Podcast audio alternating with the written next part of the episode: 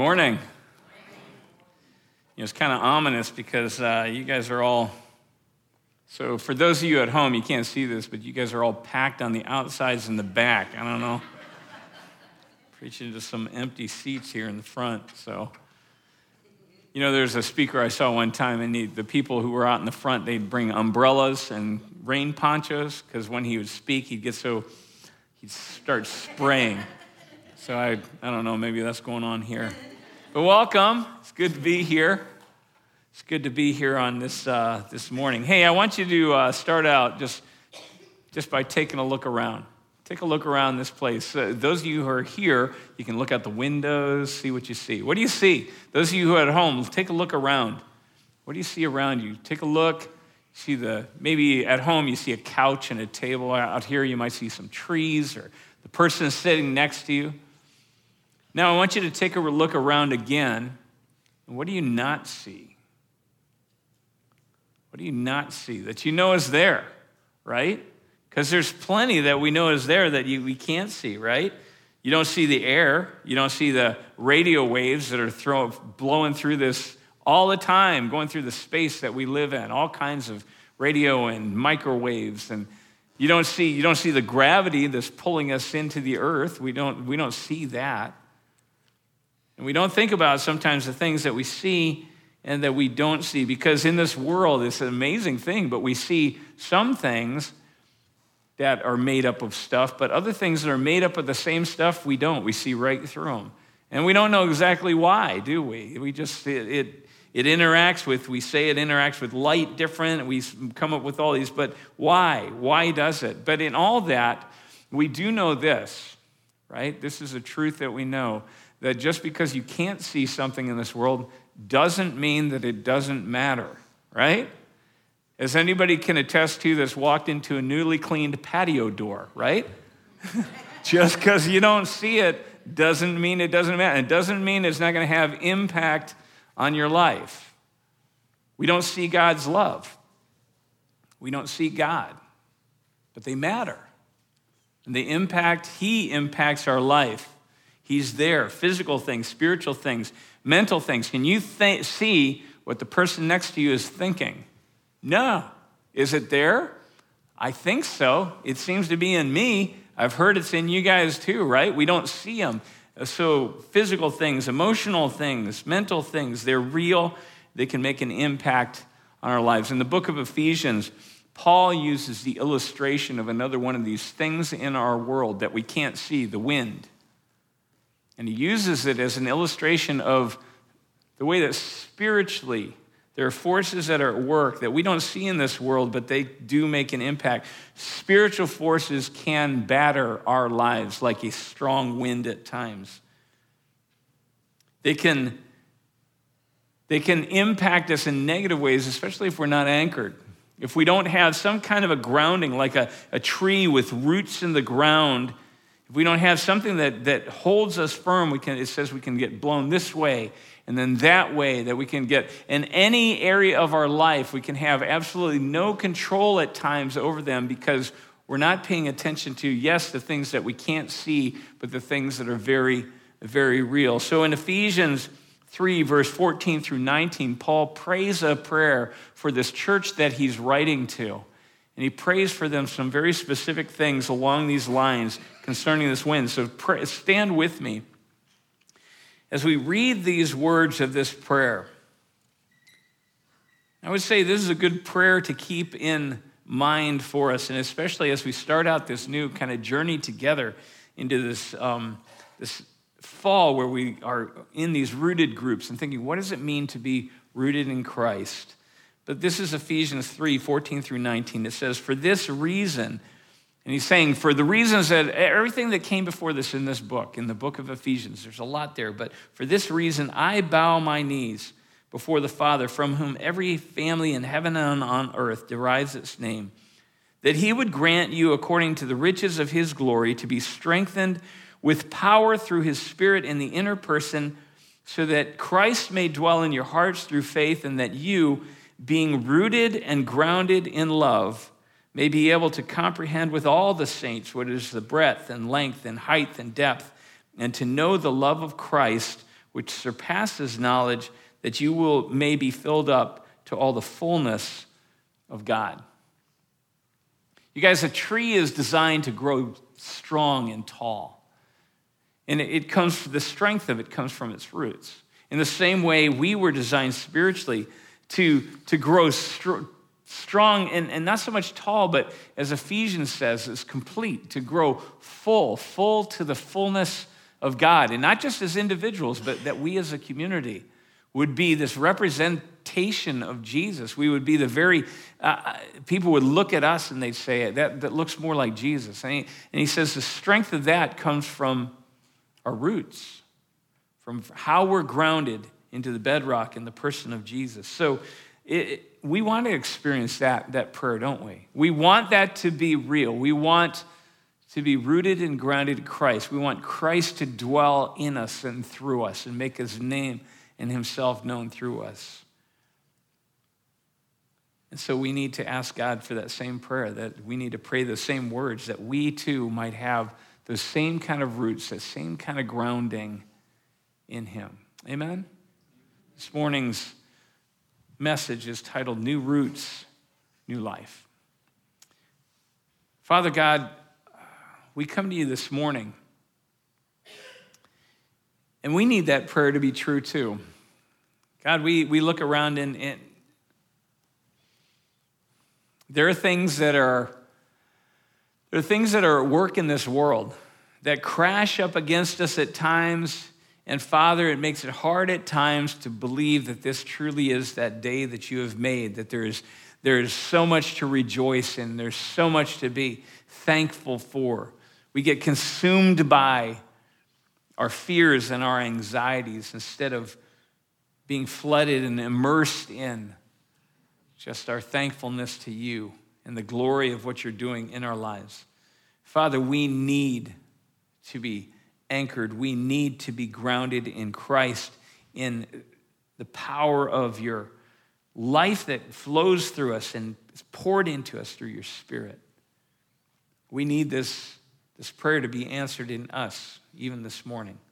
So we ask that you'd be here. We ask that you would be speaking to us through your word, that our hearts would be open to hearing you Father, we pray that the winds would be calmed for this moment in this room so that we could hear you, or at our homes where we're watching this, this broadcast. Just, Father, that you would make a space that was protected and quiet, that we might be able to hear that, that still small voice of your Spirit as He speaks to us and speaks to our heart.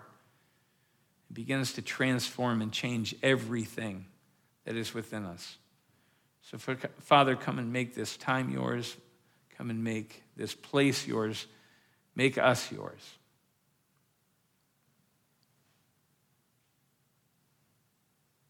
We pray these things in Jesus' name by the power of your Spirit for your glory.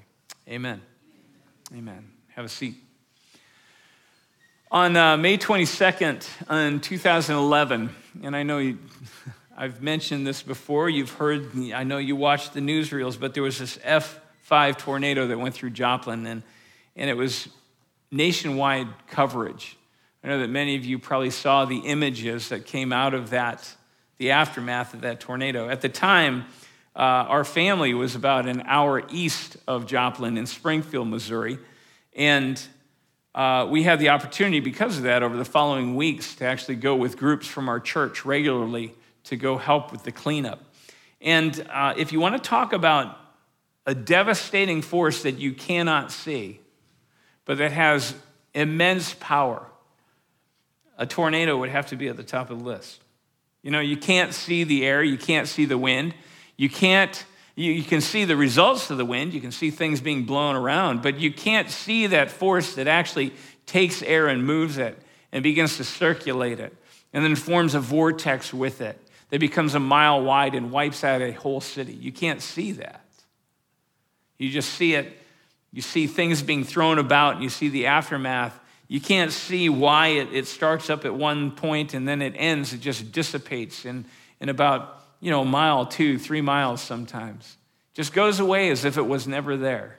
leaving behind devastation. You know, the jo- Joplin tornado we saw, we went into this town and it had actually taken this nine story hospital building, massive building, twisted the whole thing about four inches so it was unusable. They had to tear it down. Took the whole thing just on its foundation and turned it. It, it was, it went through, it took, it just, the, the high school was gone. It was a graduation weekend. And so thankfully, I mean, there was no one, people were in other places rather than in that high school celebrating and in different baccalaureate services and that type of thing. There, we went through neighborhoods that were just missing. They, they just weren't there anymore. You couldn't, you couldn't tell what had no landmarks to go with. There were cars that were crumpled up and thrown into trees. There were trees that were gone. But one of the one of the images that sticks with me and that will always stick with me was we came to this one neighborhood and they had these massive oak trees. I mean, they had to be probably 60, 70 years old. Just huge, huge trunks.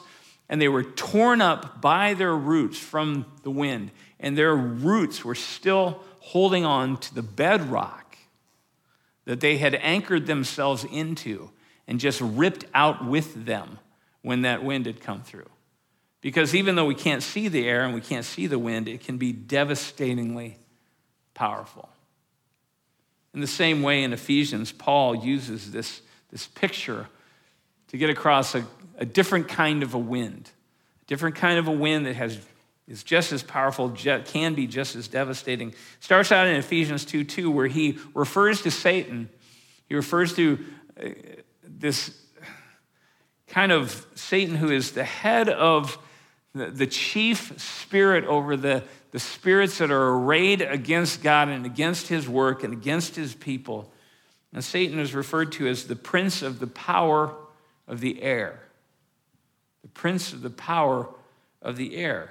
A spirit, it says, who's now working effectively in those who are disobedient to God and his purposes. So, like the wind, he's not seen, but his impact is still seen and his impact is still felt. Later in at the end of the book and in uh, Ephesians 6:12 it says we see this whole hierarchy of these spirits that are form this kind of the kingdom of darkness.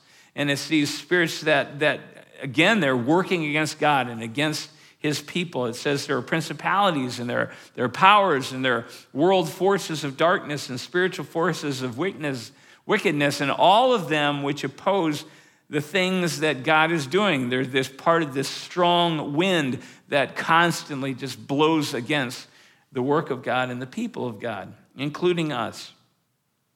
And then in Ephesians 4:14 it says that we need to grow up both as individuals but more importantly it says we need to grow up as a community so that we become those that are no longer tossed about by the waves or blown about by every wind of doctrine, every plan, every lie that is concocted by the schemes of humans, by the uh, deceitfulness, by trickery.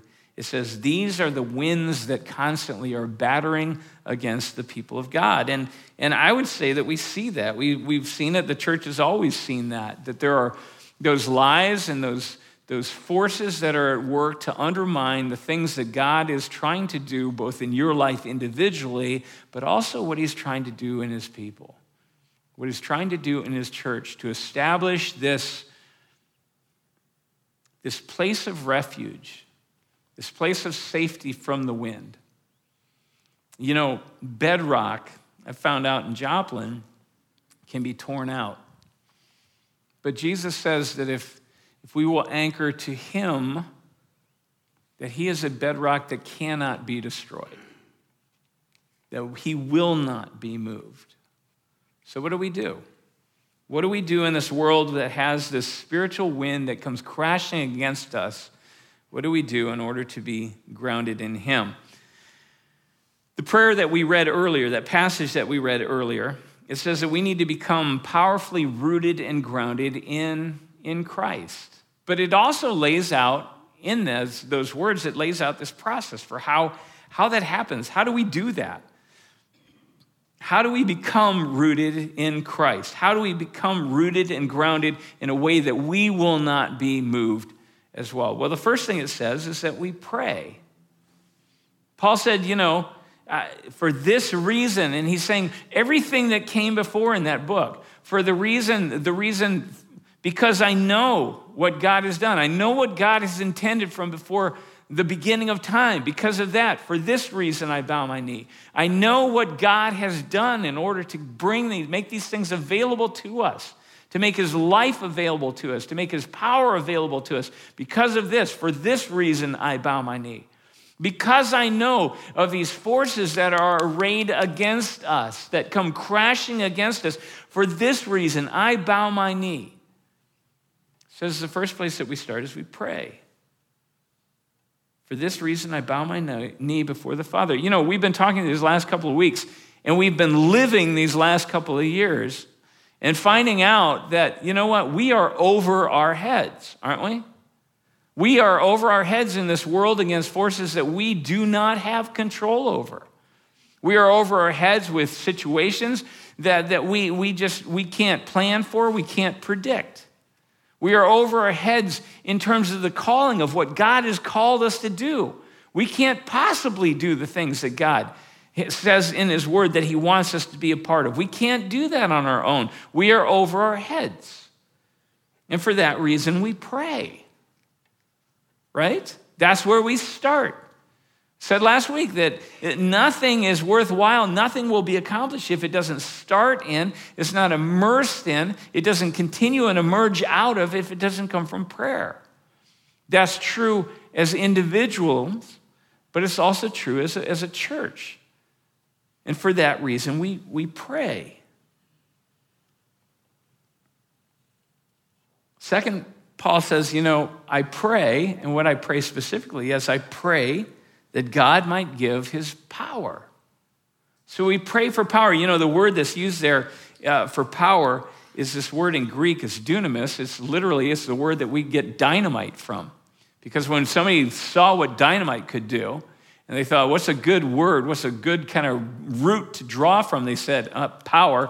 Dunamis, like, is talking about in Greek Power like that, power to accomplish, power to, well, of course, that is what we're praying for. God, I don't have the power to do what you're calling me to do. I don't have the power to withstand what's coming up against me. I don't have the power to, to over, I, I, I am overwhelmed by just the forces and by the fears and by the anxieties of this world. God, I don't have the power. So I pray that God instead will pour out his power and give me his power. And that he would grant it, it says in Ephesians, it says in that passage, in that prayer, that he would grant you according to the riches of his glory. So don't, don't just give me the power that I understand, but actually give me power that's beyond anything I can comprehend. How many of you guys feel like there are times, maybe even right now, that you're facing something that you could use God's power instead of just yours? Anybody? Right? I mean, some of us, it's this very real, very obviously physical circumstances that we're in, and we're going, God, I need you to do something right now that I can't do. Sometimes it is, is just looking into the future saying, I don't even know. Sometimes uh, I don't know what's coming up. I need your power to be able to see what I need to see in order to prepare for things that I, I can't possibly prepare for. We need God's discernment. We need his power because we face an enemy who has a power that's, that's beyond ours. You know, in, in the Bible, Satan, uh, it says that he started out known as Lucifer. Lucifer literally means the light bearer, the light carrier. In, in, in Scripture, light is always, it's about truth. It's about things that are revealed. And so here's this one that is closest to God, probably, in understanding what the truth is. He can quote scripture better than any of us. He knows God's intentions, but also what that means is he has turned, he has fallen, and he can twist that better than any of us. And so here we are, and one of the, one of the things that comes crashing against us in our lives is lies that look exactly like they might be true. Looks like they, they make a lot of sense. We go, God, I can't tell the difference right now. It says in, in the New Testament that Satan sometimes he'll, he'll show up and he'll look like an angel of light. Why? Because his best power is to deceive us, is to take that truth and to tweak it, to make it look good so that we buy it. It happened in the garden, it happens in our lives every day. Say, God, I, I, need, I need the power to withstand that because I don't have the discernment to tell the difference. Not when he's against somebody that good, not somebody that good at what he does, not someone that has that kind of power. So then he says, what's interesting is the third part is it's not just power. We often think of power as it affects what's outside of us, but he says, we pray for power that it might be brought all the way down into the inner person. We pray for power in the inner person. You know, when we think about change, a lot of times we want to change the outer situation first, don't we? We want to say, God, God, just fix my car, right? God, just get these kids to calm down, right? God, God, help me, help me on that test that I'm about to take. Help me in that interview that I'm about to face. God, help, help the circumstances to go well. And he says, I don't want to start there. God says, I want to change the inside, who you are in the inner person, because that's where the rooting and the grounding goes on, because physical strength won't do it. Outer composure won't do it. Emotional strength isn't going to do it for you. It's that inner strength of the spirit, that place that you can't even, you can't even see, you don't even recognize. You know, in the Old Testament, God said He gave His people this law. And in, the New Testament, it writes about that law, and it says one of the reasons, one of the reasons God gave it, but one of the reasons it failed is because it tried to work. Laws come from the outside in. We have an outside law. We says this is what needs to happen, and we try and work it into our life. And it kept failing. And anytime there's a rule, I don't know about you guys, but I saw it in my kids and I saw it in my own life growing up but, and I see it every day, but it's when I hear a rule, somebody says, you got to do this, the first thing I think is, I'm going to see what else I can do aside from that thing, right? It fails. So, trying to work it from the outside in, and God said, That's not how I'm going to work this. Pray that God might instill this power, his person, in the inner person that you are that he might start in the inner and re, regain that the core that spirit your, your very your essence of your being so then that might work its way out instead of trying to work the, the law on its way in. In hebrews 4 12 and 13 it says that god's word god's word is living and active sharper than a two-edged sword and able to cut all the way down to the division of the soul and the spirit. Have you guys ever seen the where your soul and your spirit divide? Have you ever seen that place? No. No, I have no idea where that is. So here's God saying, you know what? I have the ability to go into those places you can't even see. You don't even know they exist. But my word can go to those places and can make changes, can transform you can start to make you into the person I've intended for you to be. God can reach there.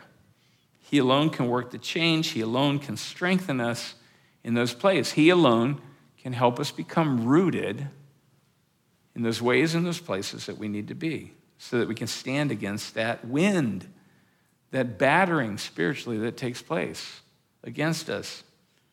The result is, it says that Christ takes up residence within us.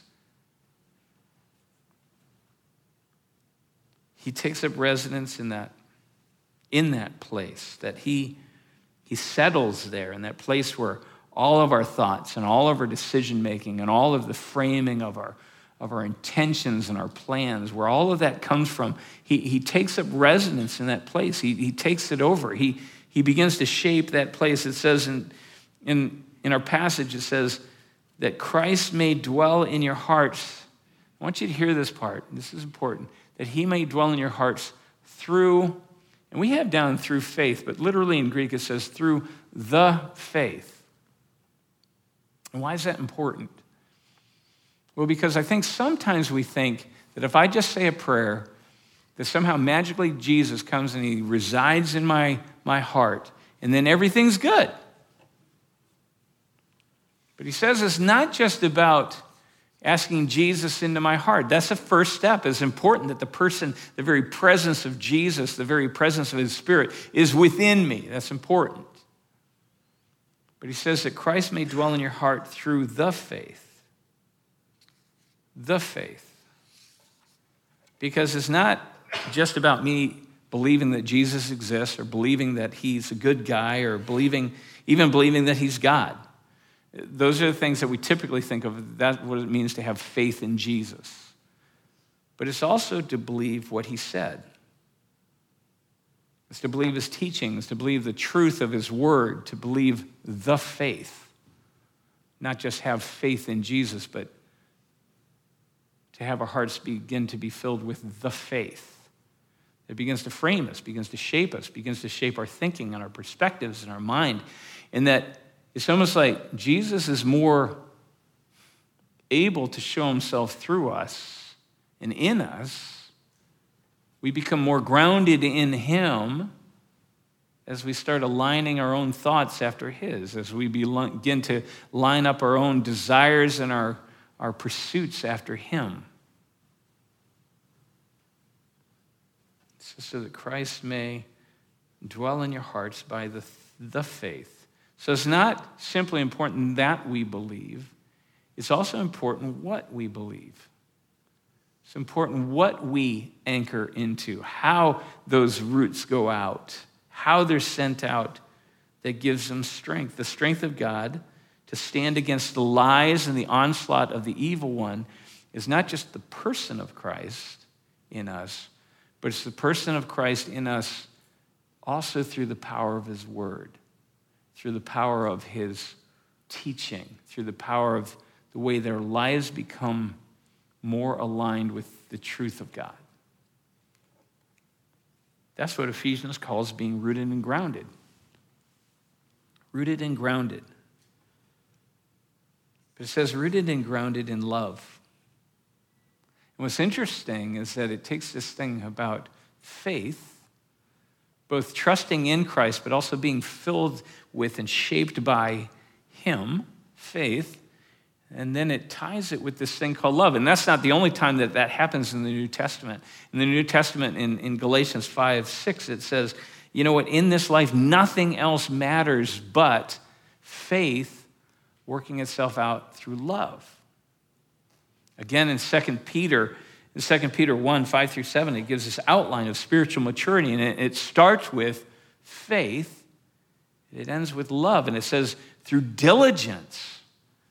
With all diligence in our faith, we supply this and this and this, and it builds and builds until we find that love is the result of what results in our life. So, faith and love is this linkage of what it means to be grounded in Christ is a life that begins with this faith but then it works itself out through, through love. You know, in the same way, so we said that, you know, faith, faith isn't just believing in Jesus, it's also believing what he said. It's giving ourselves to everything that Jesus stands for, his word that is outlined there. That's, that's what faith is. In the same way, love is not just, you know, our, in our world, love just, a lot of times it just means having this kind of I don't know, an affection for, a gooey feeling about, uh, you know, this just kind of emotional experience about. And it's usually when we think of love, we think of love like the lights are low and the music's playing just right, right? And you look across the room and all of a sudden you just go limp because, you know, you see this. That's love. But that's not what this is talking about. There's this, there's this love that's talked about in the Bible that goes, is the bedrock for any other kind of love that we have.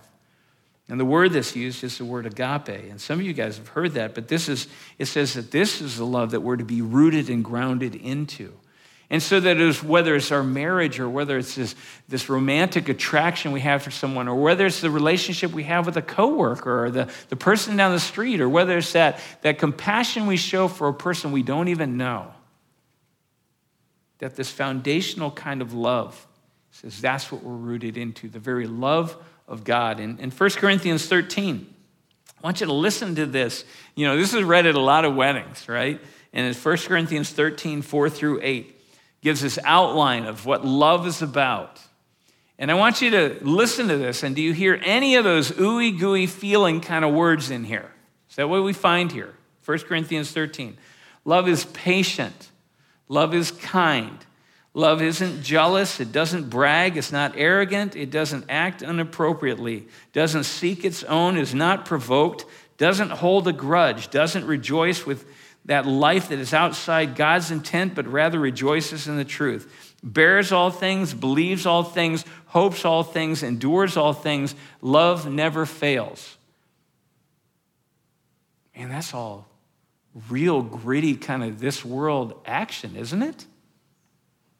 It's, it's responding in, in the midst of a relationship in a way that would, would seem counterintuitive to how we just immediately, our reaction is, I, I, I want to just lash out, but instead we're, we're patient. And he says, that's love.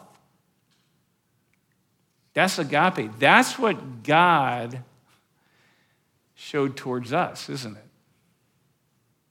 When he had every right to say, you know, I, I should just take him out. And he said, no, I'm going to save him. I should, I should wipe them out, but instead I'm going to lay my life down. He says, that's love. He says, that's the love that he says that we're, we're anchored into. Love is not a feeling we get, love is an action that we take towards others. Love is what we show towards God. Love is what we show towards people within the body of Christ. Love is show, what we show towards people outside of the body of Christ. He says, nothing else matters but faith working itself out in love. That because of Jesus, we love one another. We love those with compassion who need God's love, who needs his protection that we would reach out to those even outside of this wall. He says, you know, it's so important that the people of God, that if we're in agreement on this, this is who Jesus was and this is what he calls us to, then surely there would be love in this place. But he says we even show it to those who are beyond this place with the hope that somehow they too will be brought into this place, brought into this place in this relationship with God where they too are rooted and grounded, where they can withstand the onslaught of the things that are crashing against their lives. Faith working itself through love, that's what roots us and grounds us against the destructive wind of the evil one.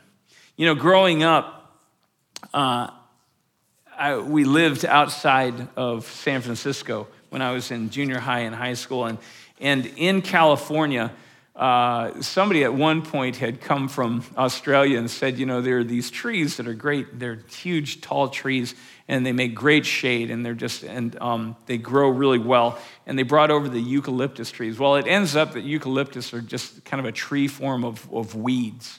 And so they're everywhere and they're just they're massive huge trees. The problem is is that given any kind of a windstorm they just come down. Now our neighbor had a whole line of these eucalyptus trees because they're easy to plant they grow up real quick and they look they provide shade they look like they should be able to hold up but every any time we had a, a, good a good strong wind one of these trees would come down. And because they're so big they do a lot of damage. They, they take all kinds of they take out fences they take out you know, if they go on your house, they'll take out a good chunk of your house. They'll take out stuff. And their problem is their roots. Their roots, they're, they're shallow. They run along the surface. They don't go down. They don't grab into anything. It doesn't take a tornado like it does with an oak tree to pull them out. It just takes a, a good wind and they just blow over. When our lives go down, we have to realize that they do damage, not just to us, when spiritually we, we crumble before this wind, we have to realize, you know, in a tornado, it's not the wind that hurts people, it's the stuff that's blowing around in the wind. It's the two by fours that come shooting through your house or the, the car that comes crashing into your living room. That's what does the damage. When our lives aren't rooted, when they're not anchored in as God intended, and we get blown around, we're not the only ones suffering. Everyone around us suffers with us. We need to realize that. One of the reasons that God, that this prayer was prayed was because God's concern isn't just for us, it's for others as well. Ephesians tells us that that's the negative side. The positive side is when we are rooted and grounded in Christ, that's when we grow into the fullness of God. We become full as we become everything that He intended for us to be. You guys, this, this series is going alongside of these rooted groups, and we've kept telling you guys about rooted groups. Why do we do our rooted series? Why do we do our rooted groups? It's because that not only do we as individuals need to be rooted in Christ, but as a church, we need to be rooted together in Christ. And rooted becomes that place where we can begin to talk about what is the faith? What are the beginnings of those things? What are those things that are so important that we anchor into? Rooted is that place where we can start coming together as a, as a small group and we can start connecting with each other and find out that it's not just God's love that He pours out in me and through me alone, but it's also how God takes this group that's rooted together in love and He can use us in the lives of others. And so we seek to serve together and to pray together. We seek to do these things that it talks about in this. And so, again, some of you guys, I know, some of you guys have been hanging out. We got a lot of people that are signed up for Rooted, and we're very thankful for that. But I did want to give you just one more plug and say if you haven't, this is so important for us to get into a habit of, as a church, coming together, learning about what is this faith that we're a part of, and how do we become rooted and grounded in Christ through the faith working itself out through love. So, what do we do? You guys, we start with prayer. I'm going to keep hitting that one too. We start and we pray. We pray together, we pray individually, we pray. We soak everything that we do and everything that we see done in this place and in our lives in prayer.